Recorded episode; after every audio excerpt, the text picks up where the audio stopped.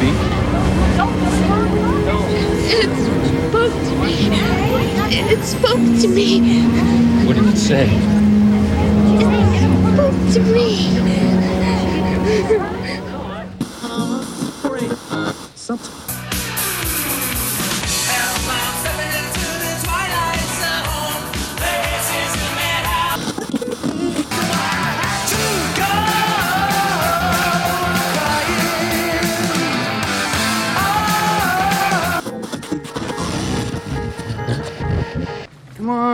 Gonna go for a joyride.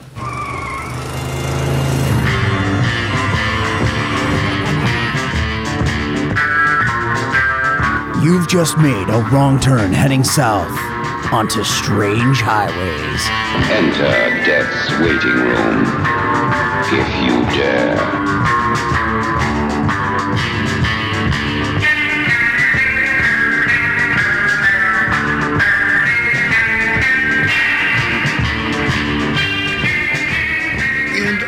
Welcome to Strange Highways. I am Paul. And hey guys, it's Terry here. And I hope you enjoyed our conversation uh, kicking off season two of the 80s iteration of Twilight Zone, talking about the once and future king. Um, but yeah, we're, we're now back into um, the, the 80s Twilight Zone season two, uh, uh, episode one, segment B, A Saucer of Loneliness. Um, yeah, before we get into that though, um, just let people know. Uh, welcome to the show. Welcome to Strange Highways. This is a, this is an anthology based podcast. Uh, we mainly focus on the Twilight Zone. We've covered the original series. We've covered both seasons of the Jordan Peele produced series. Yeah, and now we're into season two of the 80s iteration. It has been um what what the, the the grateful dead it's been a long strange journey right even though i know they do the intro music to this version of the twilight zone um i will i'm going to emphasize long not so much strange it's been a long journey so far Yeah, to this point, yeah, uh, there was there was quite a bit to get to the season two uh, Yeah. part of all this. yeah i mean but, we, we um, did our detours right but like even i, I gotta be honest with you man like um you know i know you and i had our, our differences of opinion about the previous segment um i almost feel like like the powers that be are they are they laughing at me are they mocking me when it comes to like oh you got through the first season you have no idea what's coming like i just Yeah. Dear lord like Rod Serling is like like laughing down at you. He's like, "Yeah, look at all the producer yeah, he- problems." he's, he's just he's just smoking cigarettes and stubbing them out on my head, like you know, like uh, or or on my forearm because you know, like like what was it like the Breakfast Club? Like it's Christmas in the Binder household, you know, Yeah. whatever. Like, this is what you get for spilling paint in the garage. this is what you get for watching season two of the '80s Twilight Zone. You know, like, whoo Yeah. boy, um, yeah, um, I know we always Mm, talk, the, yeah. the great taste of Oasis cigarettes. Oh, Mm. Oasis cigarettes. Yes, thank you. Wonderful callback. I appreciate that. Um, so yeah, uh, yeah. Let's just. Uh, whew. Um, so we always talk about pulling the ripcord on some segments in terms of like you know uh, what we're talking about. Um, I don't know, man. I'm just you know I'm going to tease it. like, is, is there some bits and pieces here I think are worthy of talking about? Maybe, but let's get through the cast and crew, and then I'll let you know if I want to. Um, maybe just you know while we're driving at full speed, try to jump out of a car and roll away off to the side for the you know for what's best. So. Um, yeah, let's just get into this. Saucer Loneliness, season two, episode one, segment B. Who did what here? All right, so uh, yeah, it's uh, it, I know it's uh, it- hopefully if you guys have been keeping track, uh, it's it, might be interesting here, but uh, Oh, no, yeah, so we our, literally we literally talked about everything else for an hour before we started recording, including like what I think 20, 20, 20 25 minutes of fantasy football talk. Uh, yeah, so people like we you could tell you could always kind of tell like meaning between like Terry and I where we're at with something depending upon how long the conversation is before we start recording. And it was a pretty long conversation when we start recording. So could, please continue. Yeah, so our, our writer, uh, well, I'll, I'll go. I'll start off actually with our director here. I'm sorry, uh, John D. Hancock. Uh, this is the fifth of five episodes that he had directed for the the series itself. Um, he had also done the library, uh, profile on silver, if she dies, Mhm. and Kentucky Rye. Yeah. So um, we are not really all too divided on any of those. Um, I think we kind of aligned on like which was good and which wasn't. Mhm. You could probably go back to one of those episodes and really see what we feel about it. I, I But- would say at this point, uh, before we talk about this one, it's Kentucky Rye, Profile in Silver, The Library, and If She Dies in that order. I think that's where we're at with that. I think that's fair, right? yeah, And then this one, but yeah, to really yeah. like understand our feelings and like our like our sentiments about like like where we aligned in that. Like I think that you know we had great discussion, especially about Kentucky Rye, I, I actually That- that- I, that's a a good segment. Enjoyed It- that one. it's a good segment. And Profile Silver was a great idea, which I feel like that mirrors our talk kind of like in terms of the time travel aspect that we just talked about in the last segment, which Mhm. I forgot to mention Profile Silver, but they are of a piece, right? So like, but yeah, anyway, yeah, uh, we, we got in a pretty good sample size of our director. And I'll say Yeah. that he's had one and a half really good segments. Yeah, so we salute you, Mr. Hancock. So yeah, yeah, and, the, and and thank you for the uh, was it um the Declaration of Independence or whatever it was. Yeah, the Constitution. thank you, sir. no, that was Herbie. Okay, Yeah, it's, it's Herbie Hancock. Yeah. I'll never, I will never get tired of that joke. I love it. yes. Please continue. I love that joke we have uh, Yeah. two writing credits on uh, credits on this. Um, uh, so we have, the story is originally credited towards uh, Theodore uh, Sturgeon. Yes. I think it's pronounced Sturgeon. Um, but he had also done one other episode that we had covered in the past. It was a, a matter of minutes. Yeah. Um, the the dude had done the original like short story of this, which I did uh, listen to. Okay, good. Uh, today. I did not. I, I meant to get to it. Um, so yeah, Sturgeon. He actually passed away in '85. So this this segment's actually dedicated to him. Um, and the fact that this is his second credit for the Twilight Zone, and it was made after his passing, because a matter of minutes, uh, like like it was it was fun. It wasn't great, but we had fun with it.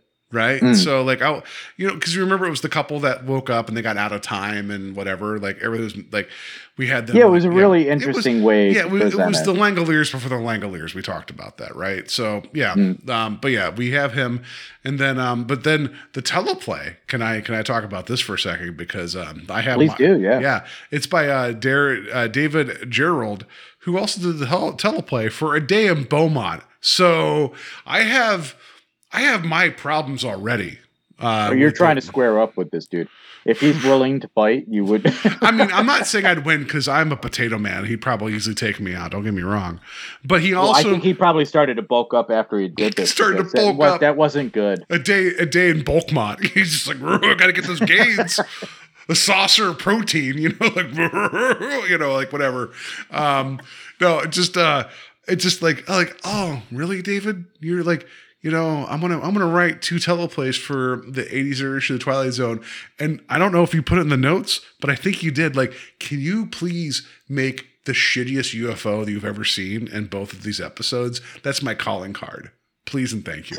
I, I'm just thinking that maybe Carrot Top did the same thing. So like, so I, yeah, uh, David David Gerrold is probably just like ripped as shit. Like he's Yeah. ready.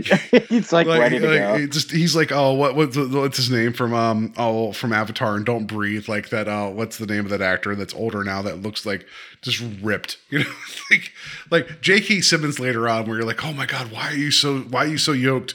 Right, like, uh, like, you know, like, um, He's just waiting for somebody to call him out about something that he was in. He's like, "You want to do this right now? Like, let's Yeah. go, dude." yeah, I just feel like I feel like um oh let's see here uh Stephen was it uh Stephen Lang I'm like I'm I'm waiting I'm gonna call this guy out I'm like yeah you want to fight me and I'm gonna I'm I'm gonna just get the shit beat out of me in a parking lot somewhere and be like your UFO sucks like, like took Krav Maga just Yeah. for that moment. He's gonna be like, yeah, yeah, say that with a mouth without teeth. I'm like, your UFO sucked as I'm spitting blood out. Like it's gonna be like, yeah. Anyway, yeah. All right.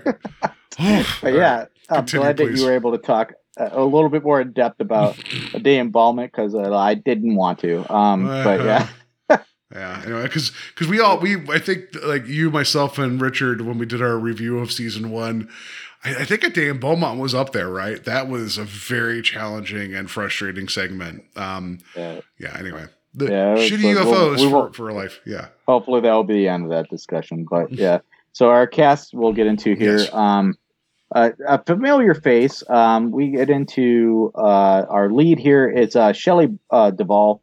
She plays Margaret.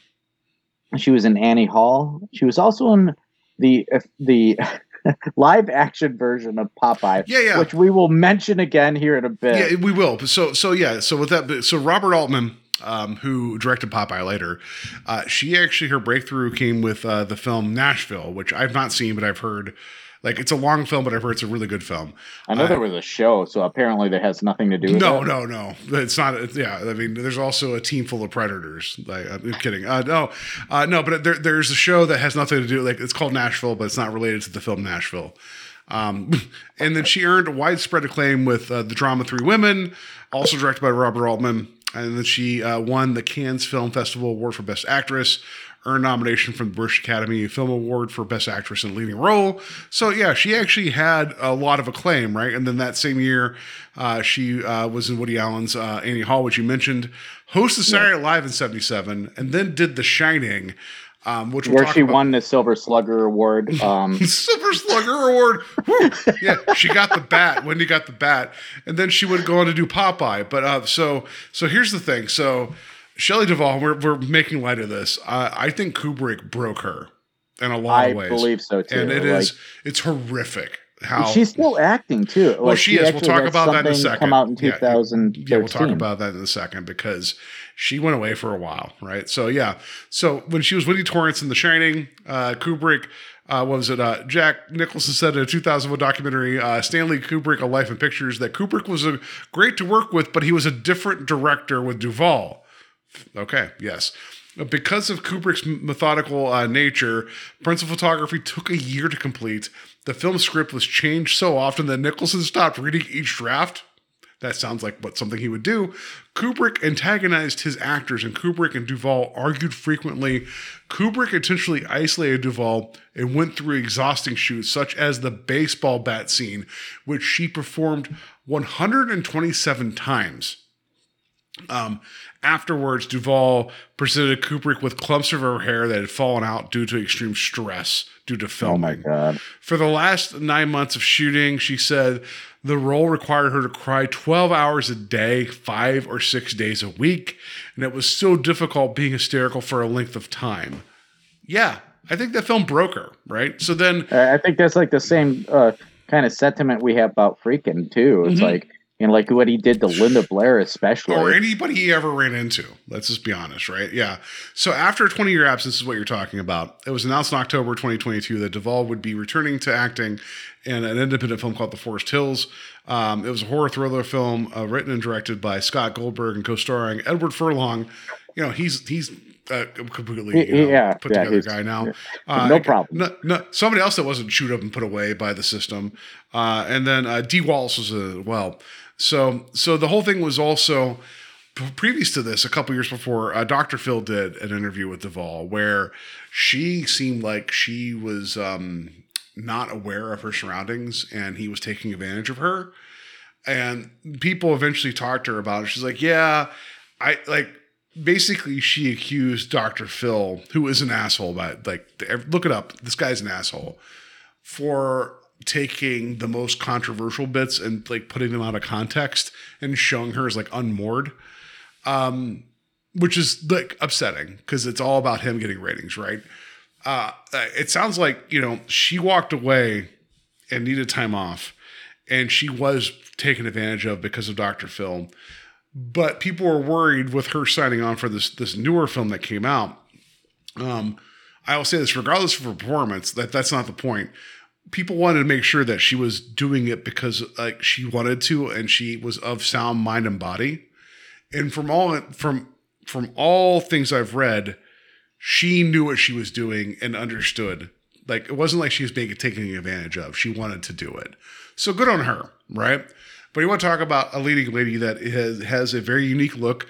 Uh, People have described her as being born to be Olive Oyl in the Altman Popeye film. That makes sense, right? She has that frame and she has that kind of the way she carries herself.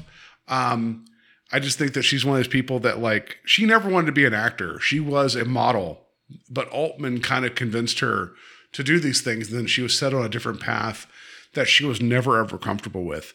Um, and it, it's I hate to say this, her instincts were probably right uh, about like what happened eventually.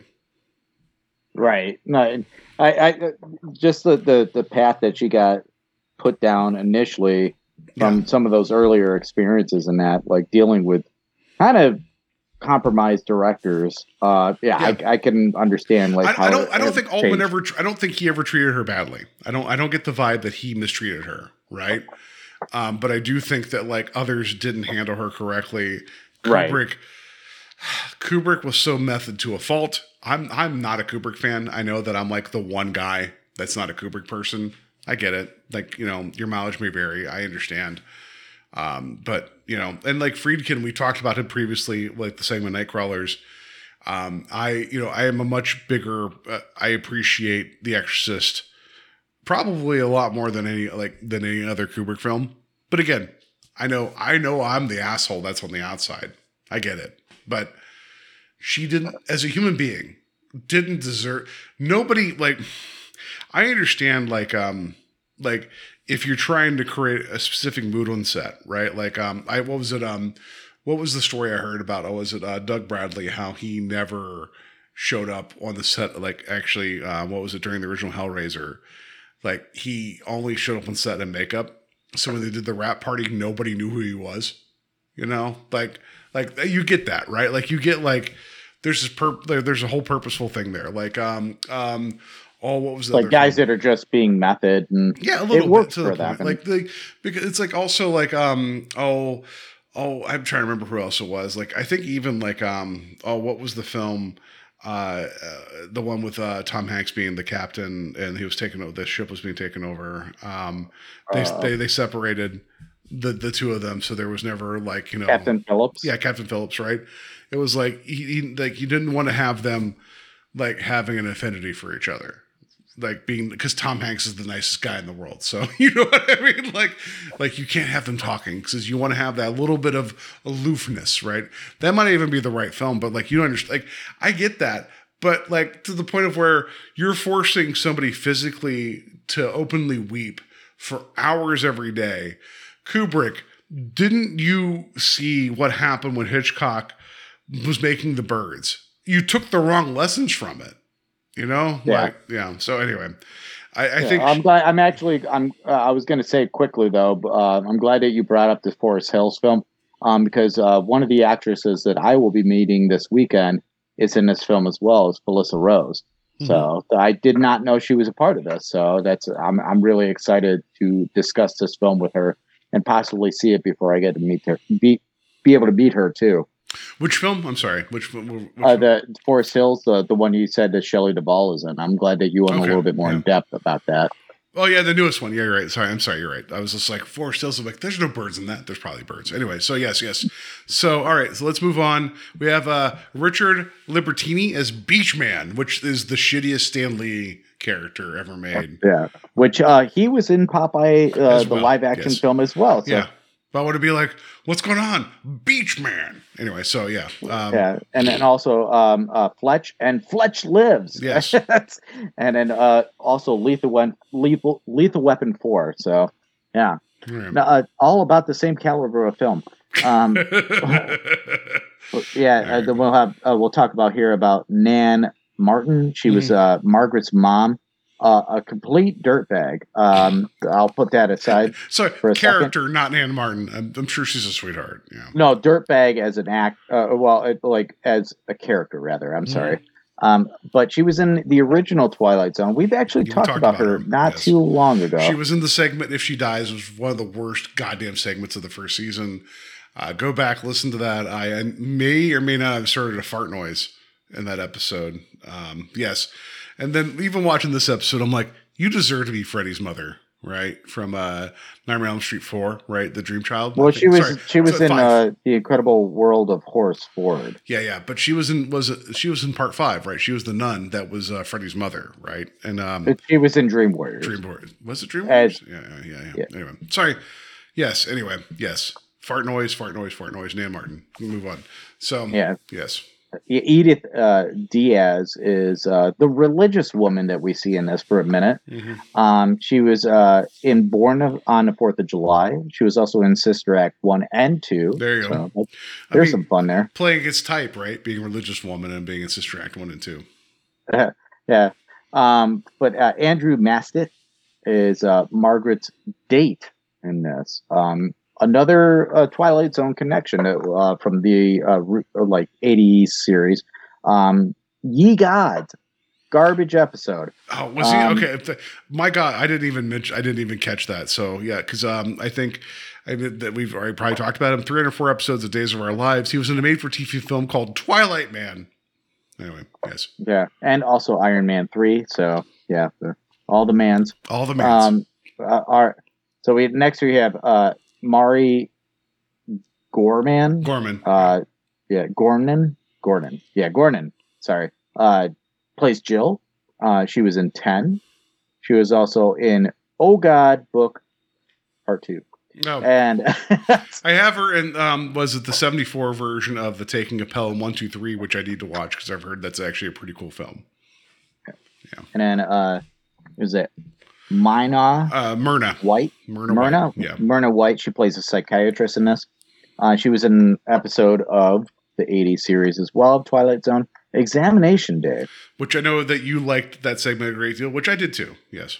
yeah it was fun and then she was also in Free Jack hmm which is fun. I, I love Free Jack. It's a dub movie, but I love Free Jack. it's it's yeah, it's it's total cheesy 80s stuff. yes.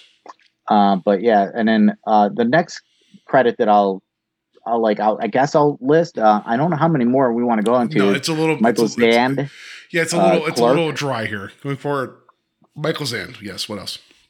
Uh, yeah, it's, I don't know how many more you want to list off here, Yes. man, because it's like it can go for a while, but like I don't know how many of them really.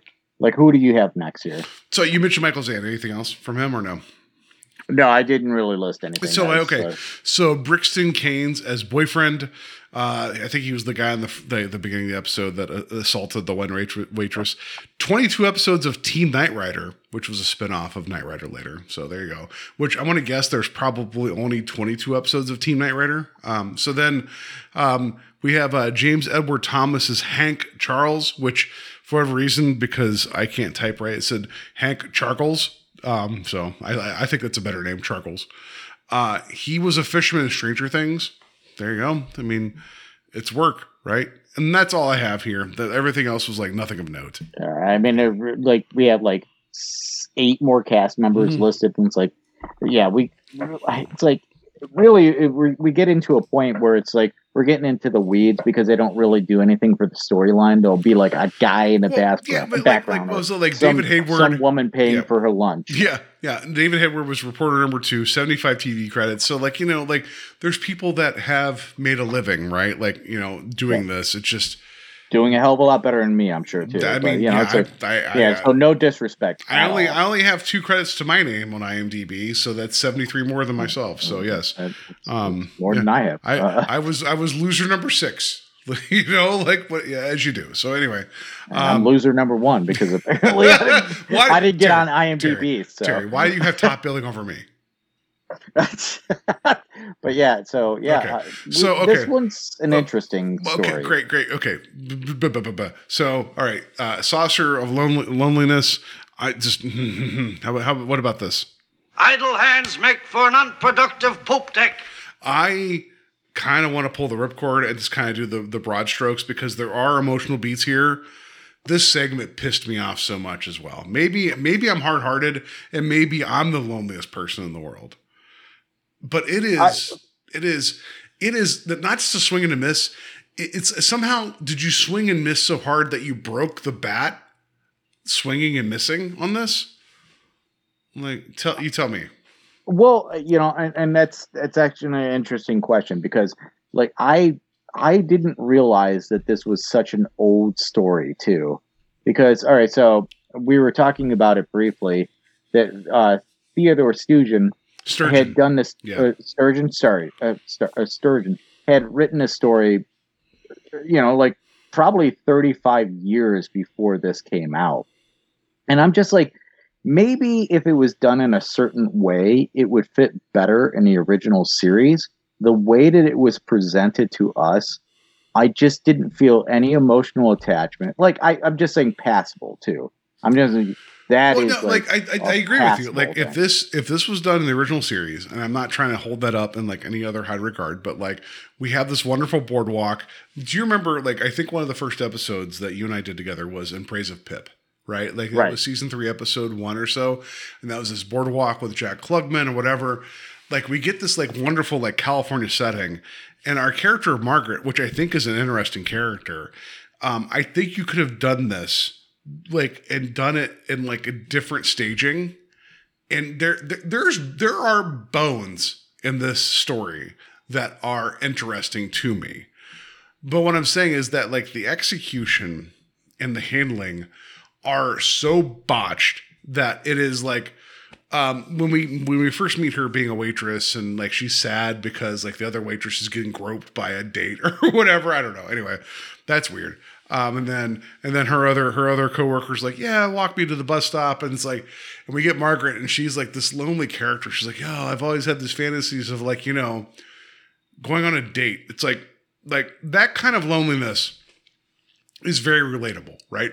I would also argue, um, what was it? Um, what was the segment last last season? What was it? Um, oh, to see. What was it? Um, not to see the innocent man, or whatever. to, it was to see the Invisible Man. to see the invisible man. These are of a piece right? And i think that that segment is also kind of flawed but there's there's that kind of internal loneliness. That one was forced upon our character in that segment. This is where we're already meeting somebody right? Like so we get that. Like we get it. And then we we have her meet her mother who is a complete bitch right? Like that um oh what was it um oh you're walking along the beach at night that's not respectable That's not decent. that's not decent, right? And it's like uh, not yeah. And then being this age and not married, uh, not respectable. Like it just uh, Margaret can't win for losing, right? And all she wants to do is to like be loved and be cared for. And Shelley Duvall, um, I'm sure after her like was it like 400 weeks of under you know doing The Shining, you could just be like, hey, can you cry? She's like, give me a second. Yeah. Like, you know, I'm gonna sob into my hands why I'm working through some shit, you know, like just Kubrick, yo, Kubrick. It, I'm, I'm gonna guess that the director just said Kubrick, she'd start bawling her eyes out, right? Like just whatever, right? Um, and he's like, I'm not even gonna whip you. And he's like, just, I got it, it's fine. You know, whatever. Um, so then she ends up uh going to the beach, the boardwalk, right? And we have every TV station ever covering the beach, and it's the most 80s beach ever. But then suddenly, Terry, whenever whenever the the the um the UFO showed up, I almost like I almost turned off what I was watching and just walked outside. and I was like, is this happening again? Like I can't I can't deal with this. Like there is more evidence that Like- shows that there is more intelligent life out there right now I, because I of the almost government than what like, this presented not, to you. not, not to mirror the end of this episode, but I almost just walked into Lake Erie, never to be seen again. I'm like, is this what's going on? This UFO. Do you remember this UFO? This is this it's the shittiest looking UFO. Do you remember those little uh, plastic like hickey things that you could put on your skin and they'd pop? They just like you could flip them, you could turn them inside out and they just pop up. Oh yeah, yeah, yeah, yeah. yeah. That's that's what this looked like. It looked like a hickey machine, right? Like oh Yeah. so- yeah. It- well, even like so, like I was saying uh, a bit earlier, I I listened to the short story, so even the description doesn't really give you a true understanding of what this is supposed to look like. It just says like it's supposed to be like an unripened Concord grape. This no, that's not what this looks like either. Like I don't. no, it just looks like one of those little plastic doohickeys that you buy, like a twenty. You put a quarter into like a machine, like going to like like a drugstore, right? You turn And it inside out and yeah, it pops, Yeah, yeah, yeah. it pops. Um, yeah, and it's it's fun for a minute, and then it gets dirty and never pops again, right? Like that's what it looks Yeah. like. It's Um, like yeah, like I just thought like the, like all I could think of like when you say it gets dirty and you never it never wants to do a thing again is a gack. Yeah, Like, that- gack or- was a thing when I was a or- kid. Or, the slap hands, right? Like, what if a big slap hand came out from the universe and went up to Shelley Duvall, right? Like, this, this is what this is. And I looked at this, I was like, I was like, you got to be kidding me! Like, we're we're only the second segment in this season, and after after the shittiest UFO we just saw today at Beaumont, we're getting another one. I'm like, oh shit, it's the same teleplay. That's why I'm like, is this guy getting paid by like like by big shitty UFO? Is there there is there an influence here? Like it is. It is absolutely terrible. Like, Well, just- like yeah. luckily we only got to see that for a moment too. Like Yeah, I, I, I, described it like I, I, I sent you a, I sent you a photo on a group chat that we have. I was like, when Werther's original attacks. That's what this looked like. oh my god, that is good. I like that. Um, People will find that photo. Like I'm going to post it because it's it's super dumb. It Oh is super. I didn't know the context because I had not watched. I know. I feel yet, bad. so- I feel bad that maybe I spoiled part of it, but like, come on, I can't spoil any of this, right? But anyway, the thing targets our, our character, and she's like, "Oh, you know, whatever," and then. Like she's like, it spoke to me, it spoke to me. And so, like, the only interesting thing in this episode is that her we already understand that like she is a conflicted person, is not living her best life, and she is lonely. And that whatever was going on with this this UFO, um, gave her a message that, that she's like, it spoke to me. Everyone's like, well, what did it say? She's like, it's just for me. That is that is the most interesting part of this to me. Like, meaning like there's more context where it shows her or it singled her out, all things considered, right? And it delivered its message to her with the explicit instructions to not share it.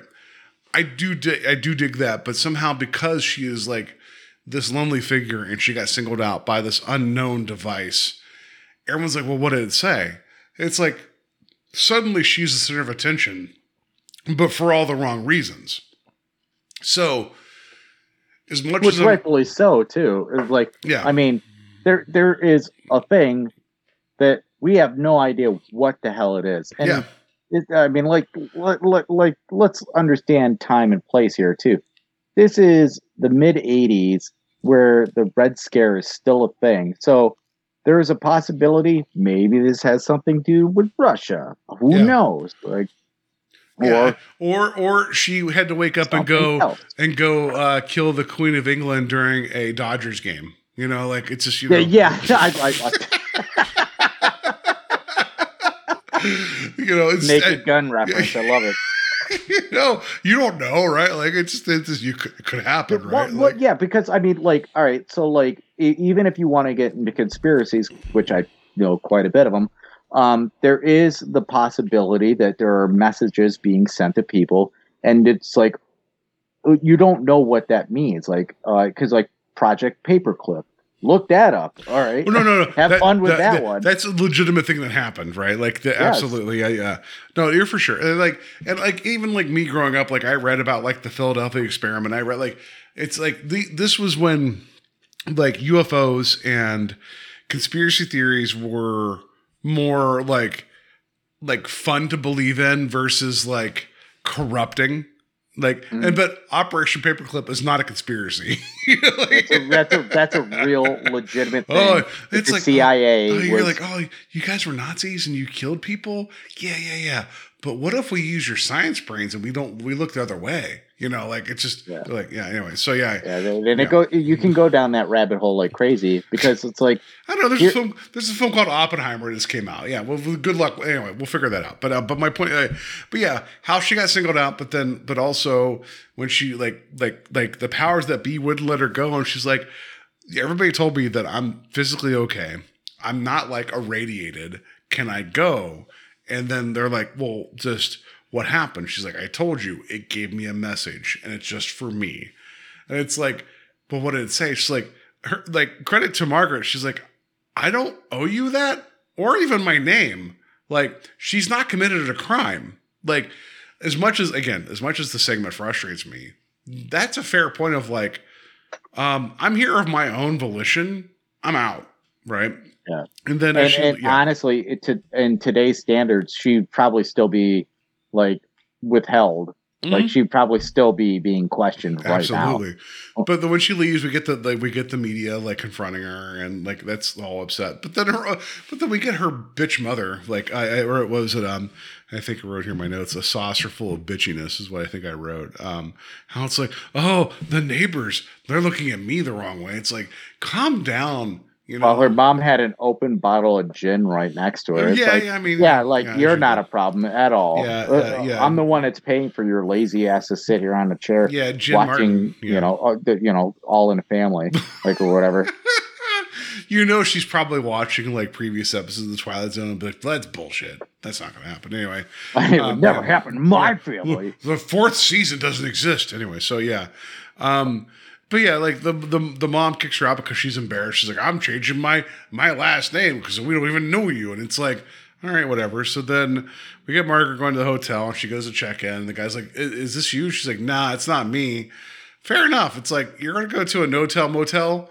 You nobody needs to ask questions, right? Like whatever. So then, um, yeah, I wrote in my note a saucer of bitchiness, you know, and then I wrote I also wrote, no wonder she gave birth to Freddy about Nan Martin. So anyway, yeah, yeah, we know. We, what's the truth? Don't ask, don't tell. All right. Yes. you're like like oh, you're about to end up with like was it um with a thousand bastards or whatever it was was a hundred bastards? I forget what it was. Anyway, all the all, all, all the lunatics. That's, but what but what was I it like? It was what was it? He was the son of what was a hundred bastards or I, I don't. I think we. I think they phrase it as lunatics, but it was I, I could be oh, wrong. I'm so sorry. I'm I'm I'm speaking ill of bastards versus lunatics. All right. So anyway, yeah, um, yeah. I'm just quoting. I'm trying to quote. I don't know. I, I- can't I- remember yeah, but, like, exactly. it's it's been a minute you know, since just- I've watched just, uh. Nan Martin is uh, available for people that. Again, I thought it was. I, yeah, I thought it. I thought it was. Uh, uh, um, uh, what was it? Uh, ma- uh, uh, whatever. It doesn't Yeah. matter. It's a No, Freddy no, movie she- where they talk she about she people was that. down, she was down to clown with a number of people that had questionable issues. Let's put it that way. Anyway, so yeah, so but like that's Margaret's not how that movie plays out. oh, okay. Some- For, forgive me, I'm rewriting history. All right. So anyway, so we move forward. So like we get Margaret who doesn't want to deal with people. Terry, um, I gotta ask you a question. Um, what's the best way to avoid people? Is it you know stay in your hotel room or B go on the boardwalk and buy ice cream?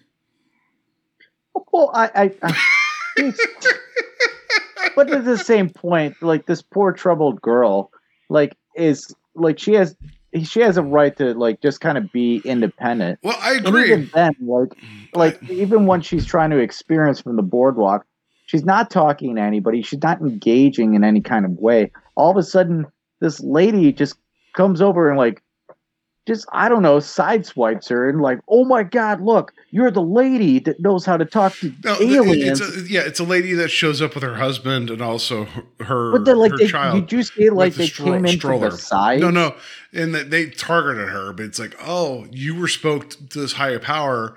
Um, our son who was infirmed can talk to Jesus, right? It's like so. It's like, well, what did he say? Because that like you could heal our son, and then she's like, no, no, no, leave me alone. I just want my ice cream, please and thank you. You know, like it is. That is very upsetting. I'll I'll say that in terms and of like, yeah. but it's not far removed from people that have like a complete misunderstanding of like what's going on around them and like how they can treat it in a different way. Like I understand like what they're trying to try to write into this side character here. That's not even in the original story either. I, I just want to put that out there. That's not even remotely into it. And like they're trying to embellish here. This story doesn't need any embellishment at all. Well, So yeah, it uh, kind of frustrated me to know that that's like this character and her husband and her kid had nothing to do with the original story, well, that's and fair. it says it just didn't really add any real substance to it, Well, to- at least from my perspective. th- th- that's fair. Um, I, again, I'm not a big fan of this whole segment, and like we're talking about it more than I was expecting to. But like, I do, I do appreciate that they added the whole thing of like, oh, um, miracles happen, and you had a miracle, so that means that your miracle can help us because my son is infirmed. And even though, let, let- let- hear me out. Even though he is like you know um, incapacitated, right? He can't get out of his cri- like the stroller, right? Because that's the im- implication, right? Is that he is um, crippled, right? Like in some way or another, and then somehow, oh, you got this message from another being, like. But like basically, they feel like that's going to be the thing that can un- like unlock the healing for their son. Like, like I people always were hoping for the best and they they always think that like it, it like meaning how do i phrase this um even like you get the vibe that like this parent, these parents, even though they've been brought uh, like a diagnosis that shows that their kid may be not capable of being fully functional in the same way that they they hope him to be, they're going to believe in faith. And if they say that their son can talk to Jesus and that there's evidence that this person saw something that was extraordinary, well, that's evidence as well. So let's talk to this person to find out their message so that we can heal our son. Like that desperation, like you see it all the time, right? Because when you don't have any other option, then the fantastic is it, right? Um, I don't think it's handled well here, but how many times have you and I have seen? I just because social media is a thing where people believe that like um, like you're dealt the hard hand, but somehow you think there's going to be that magical way out. So you're going to hound somebody that they they might have an a, a experience similar to what you think you had. Like it's, I don't know. Yeah, I, I, I could I could see I could see the like the desperate action, yeah. but there's absolutely no reason why they should know that she's there. Absolutely no reason. That's They're fair. going to bring their child that is unable to get around easily, and like she didn't put a Facebook post up that she was going to get ice cream. Like, there's no reason that she sh- they should know that she's even right. in that No, area. th- th- there's a lot of this that's illogical. there's a um, like yeah. again like there is a sprinkle of like uh like i don't know like embellishment here that Mhm. absolutely shouldn't exist at all No, I agree with that. So like, I just this is one of those things that I feel like if the- you you listen to the original story, but I, I, I Right. in terms of like um where they're trying to meet this this like where they're at like in like 86 you know like who knows right? Like there is there's something there and i think they're, they i think they're trying to do like the emotional heavy lift. I don't i don't think it succeeds but I, I i can understand that but then so but we also get margaret being like even though she's known she's still like she's still isolated right? Like even now that she has her own thing she is more isolated than she was before right? So then um we um what was it we go to the segment of her in her hotel room doing messages in a bottle. Like whatever like fine. I, it just I, it's so jarring. It's not earned but it's the one time we see her smiling when she's whipping these bottles out to the, the to the ocean. Um, it's the one time. It's like okay and she's writing her message. We don't we don't get all of it but we get some of it right and she's just all she's doing is writing like death cab for cutie lyrics in here i'm kidding uh, but um but well yeah. that's i mean like I, I mean that's kind of like the like the emotion i gather from this too, Yeah. too it's like she is a very a lonely soul Yeah. and really has nobody to communicate with about Mm. like anything in general not even like just this scenario about like feeling desperate yeah but it's like she just she doesn't have and like even her closest person in her life her mother she can't even mm. talk to So, so I'm sorry. Did I say Death Cab? I meant Stabbing Westward. She's writing Stabbing Westward lyrics on this parchment. well close enough like tomato tomato at that point i've seen both so yeah that's Yeah, not too far removed from each other it's like, do you know? Do you know loneliness? Do you know sadness? Just wait until there's guitars. You know. So yeah, like uh, wait until you hear our third album oh, you get to see Jewel in the distance, like nodding, like you know, like she's writing and confirmation like yes excellent Yeah, I'm just questioning where she got all the bottles from. So, like, good on her if she actually like drained them all, whatever. Anyway, so, oh so god yeah. Anyway, yeah. I mean, no it was us it was uh, it was us. Yeah, yeah. So then, so then after that, um, what was it? Uh, she's still working at her her job, and then like, um, what was it? Um, like you know, the hot guy McGee's like, oh, we should uh, we should date, we should hang out. And she's like, oh yeah, that'd be really really great. And then so they go on a date, and then um, this this is the part too that like I think this is kind of the crystallization of the whole se- sequence because she's had fantasies of actually going out on a date with somebody that desires her. Um, and the bit before she gets picked up, where she's wearing a dress, I don't know if it's a small moment um, where she pulls the price tag off her clutch. That that is a big deal to me. Like again, I'm I'm not a fan of the execution of the segment. I think it's kind of really weird lopsided. But showing that she spent the money to actually have a clutch that matches her outfit and she pulled the tag off. I just it's one of the it's one of those small moments that's more show don't tell that I wish the rest of this segment did for us. This is one of the more earned moments of this Yes. because it, they do talk about it in the short story Mhm. where she is like even she says like I bought this this clutch purse for this special moment knowing that it's like this is not an experience I've ever had in my life. She, she's never been asked out. And Mhm. she's like even if it doesn't match my lipstick, I know it's close enough. Like so it's just like she's hyping herself up and when she looks at herself in the mirror, she's holding it up to her, like closer to her face. She's trying to match the tone of it. I feel it's more earned for Mhm. that alone. Yeah, it just it's like there is the there's an emotional anchor for that, right? So then when they go out to dinner and then like her date is like, "Oh, you like I don't know, you've been like dealt a hard hand because like well one one I noticed you before like, you know, the Werther's original attacked you." And she's like, "Yeah, yeah, okay." okay." And then and then he's like, "That must be frustrating." She's like, "It is." And then he's like, "All right, well tell me what it said." And then for like the moment He, go- he, he, he tries to play aloof to it too. Like like looks down at his Yes. dinner or whatever the hell. And it's like, bro, no, you didn't do well enough. You didn't No. do. You like didn't, you didn't even hide it. You didn't even hide Wait it. till the Yeah. second date. Yeah, wait till the second date.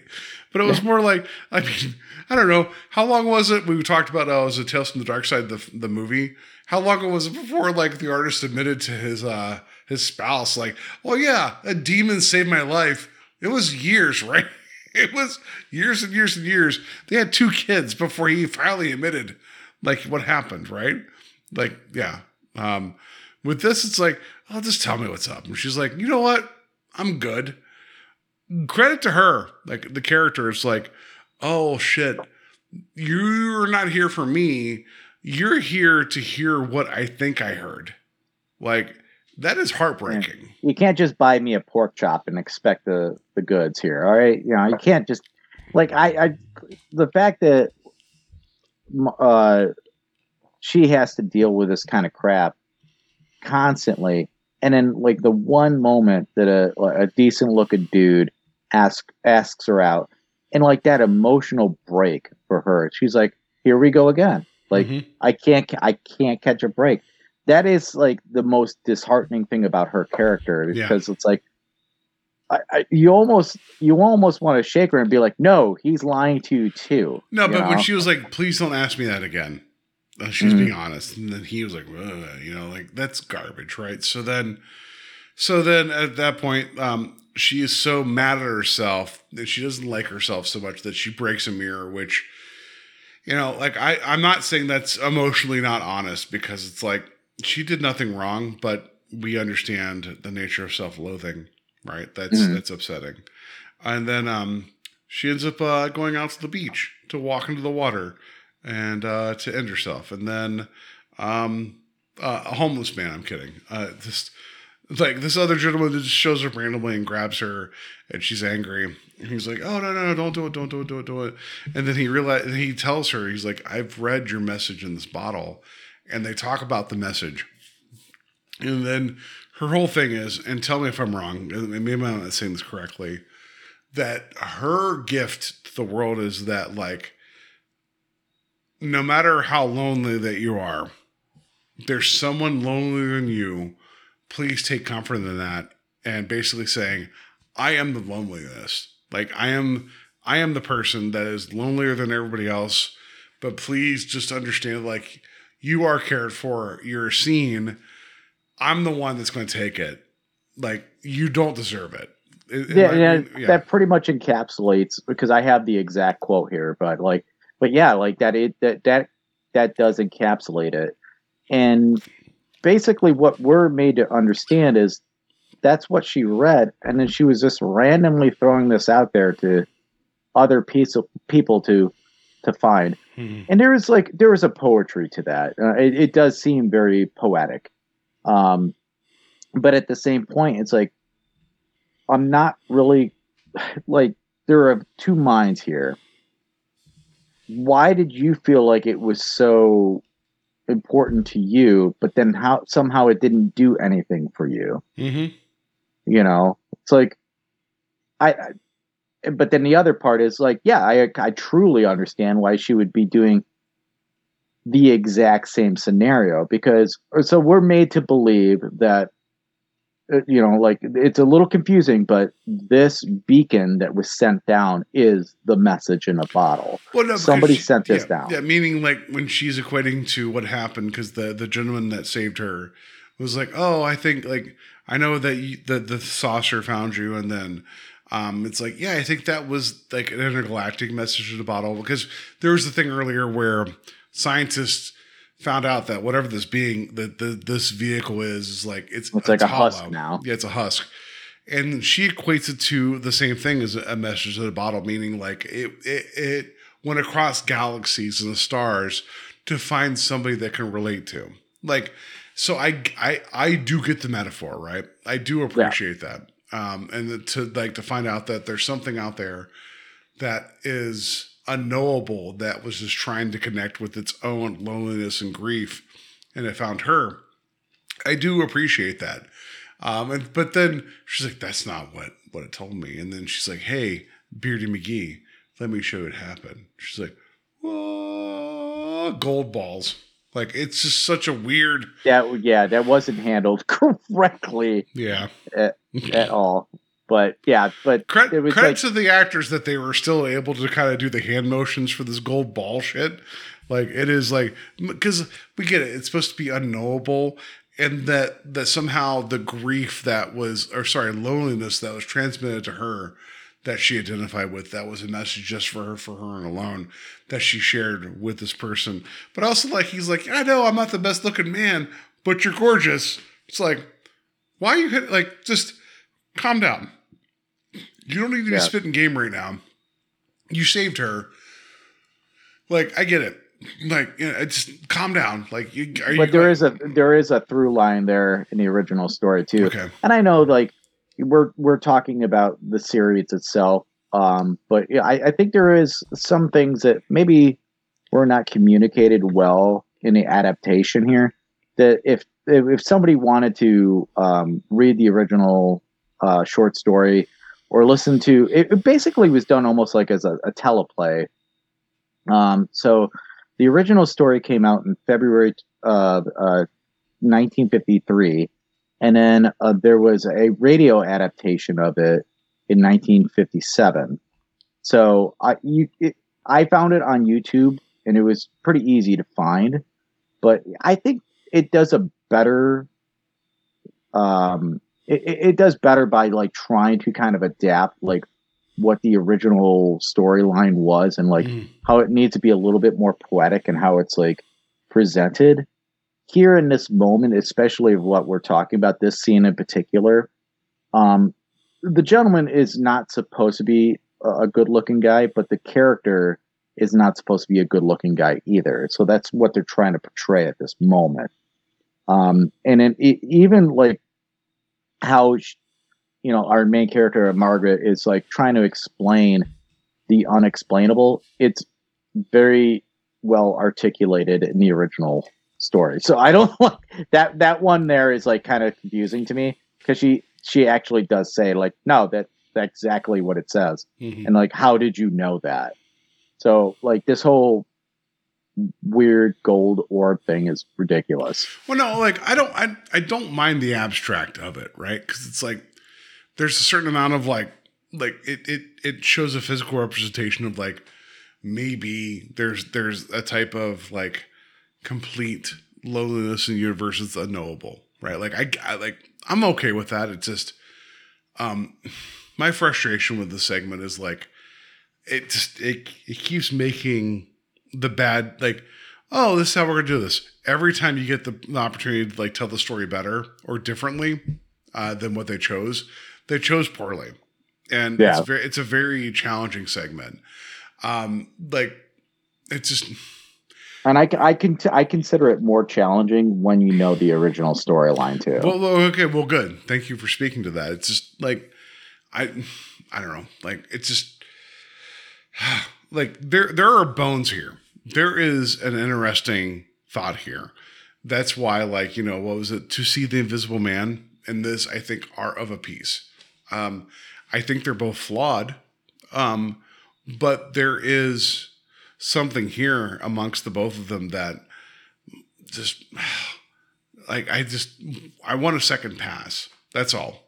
So yeah. yeah. No, I, I agree with that as well. And I like I think that perhaps there was like somebody who really like paid a little bit more closer attention to the original storyline. I think this especially would have worked really well in the original series. You know, like there's If there's do- something if, here. done right. I mean, if if handled right, absolutely. Because, yeah, like, you know, well, well, in the way it was presented. And I'll leave that to our audience. If you if you do want to look this up, I I think it does better as a um a short story slash uh radio uh mhm. like radio what do you call what do we call a those radio play. It's a, the yeah, radio yeah, play yeah. yeah, teleplay Wait, I'd even argue like go back to the was it season one episode seven? I think I think it's what it was. The Lonely, right? Where we had Mhm. our guy like um like stationed on a like an um a, a, was it a random asteroid, and then they brought him a um a cyborg or you know, a robot, a robot. That's what A robot. a robot. A robot. And- Yeah, where it was a companion. And I'm not saying it's this. It, it's not the same thing here, but they um, they dealt with the idea of being isolated and lonely for years and years and years um, in a much more uh, textured way. I'm not saying this is a bad segment. It just um, it it well. it pissed me off in a lot of ways It's because of like, oh, this is where we're at. Like, okay, good, okay, great. Every, just, I don't know. Like, I just, there's this weird like uh, half-assness of this this 80s iteration that you're supposed to be like, oh yeah, it's uh, perfectly okay. I don't know. This was an hour-long episode that we saw with this and the Once and Future King. Um, I don't know. I might be walking away from this uh, hour of television being mad about everything. yeah hopefully it gets better but Hey, well, A- a- uh, I promise you, stands. there there will be other segments that are better, but not a great way, right? This is these two segments uh, encapsulate the first of fifteen full episodes of the season. So, mm, think about that for a moment. yeah But I I will say though, like it's already dark. Like it's I mean these two segments alone are like super dark. So I mean they're not really pulling any punches here. I mean we get Margaret trying to commit suicide in this. We get Elvis getting murdered by you know like somebody traveling into the past. It's like Yeah. so it's just I, I, Fair enough. at the very right, least you're right, it's, you're it's right. going to be dark. You're right. That no, th- those are valid points. It's just, um, I just I don't want to say that's the bright side, but no, no, no, no, no, no, no, That's no. something you're to you're speaking discuss. to you. No, you're speaking to the more positive iteration of this. I was just, I don't know.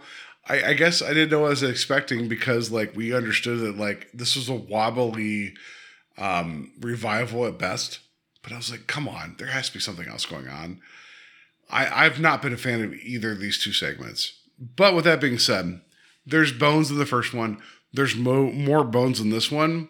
Um, but yeah, this one was um very frustrating. So um I I don't have any other notes because there's no trivia for this episode. Yeah, there's nothing really all too surprising. I would say that if there's anything that you can build off of what we've said tonight about this, um, it, it, it would be listen to the original uh, like radio play or read the original uh, novella. Like I think it's it's very it will build a lot more substance Fair to the storyline. Yeah. And you know, we I I I found some I I found some fun facts about everything Okay. that I invested into.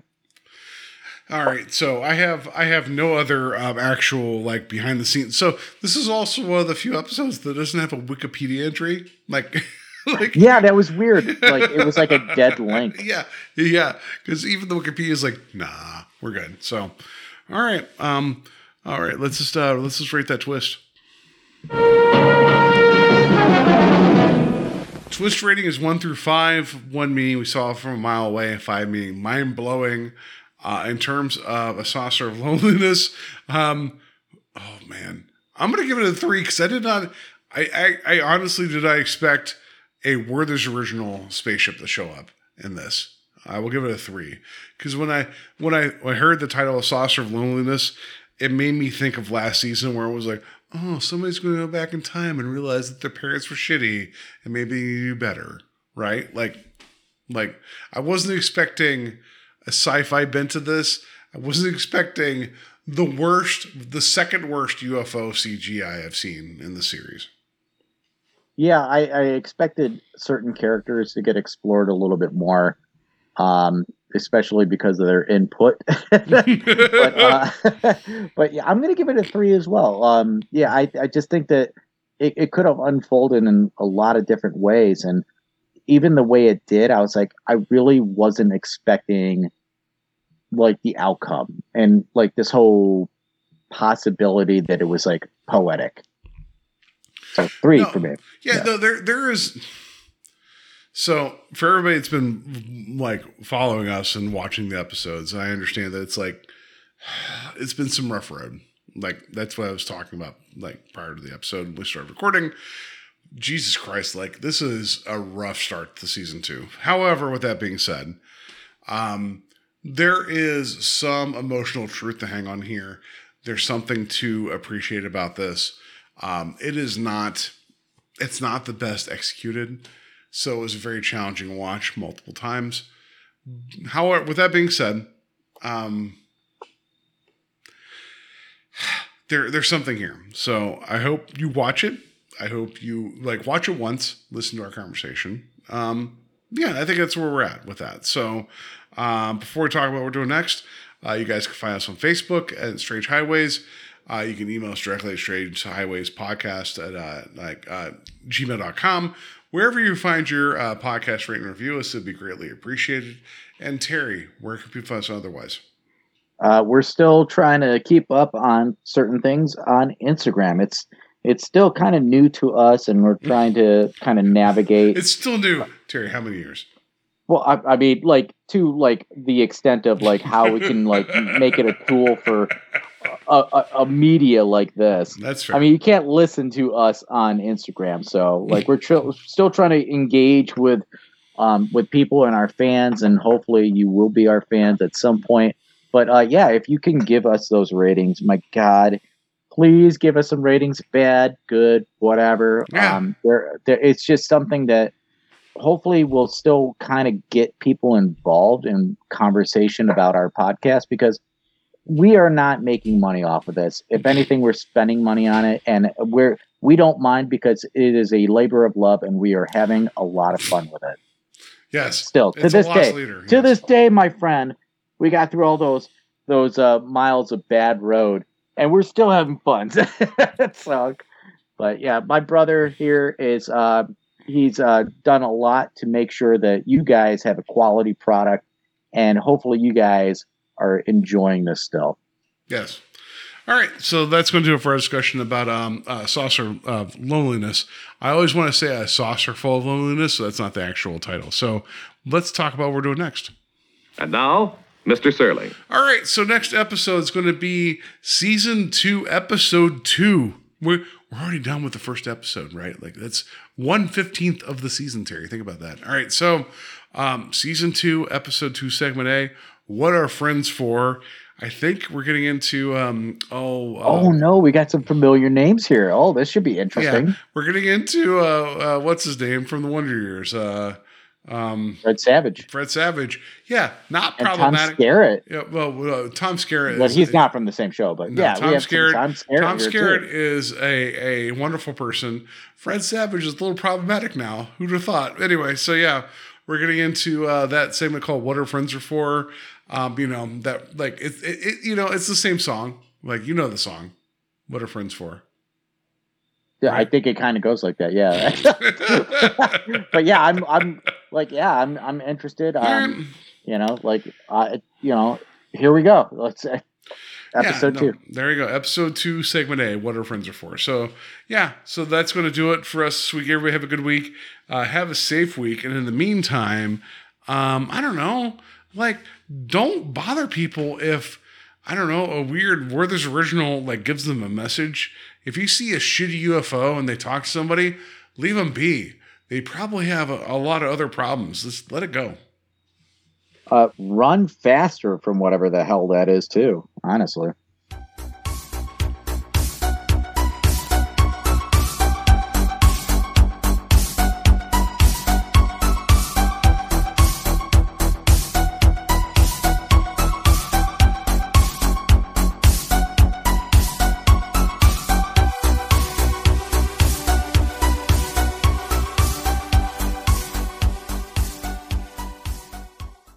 Speculation continues to mount regarding the mysterious spacecraft, or saucer as it's being popularly called,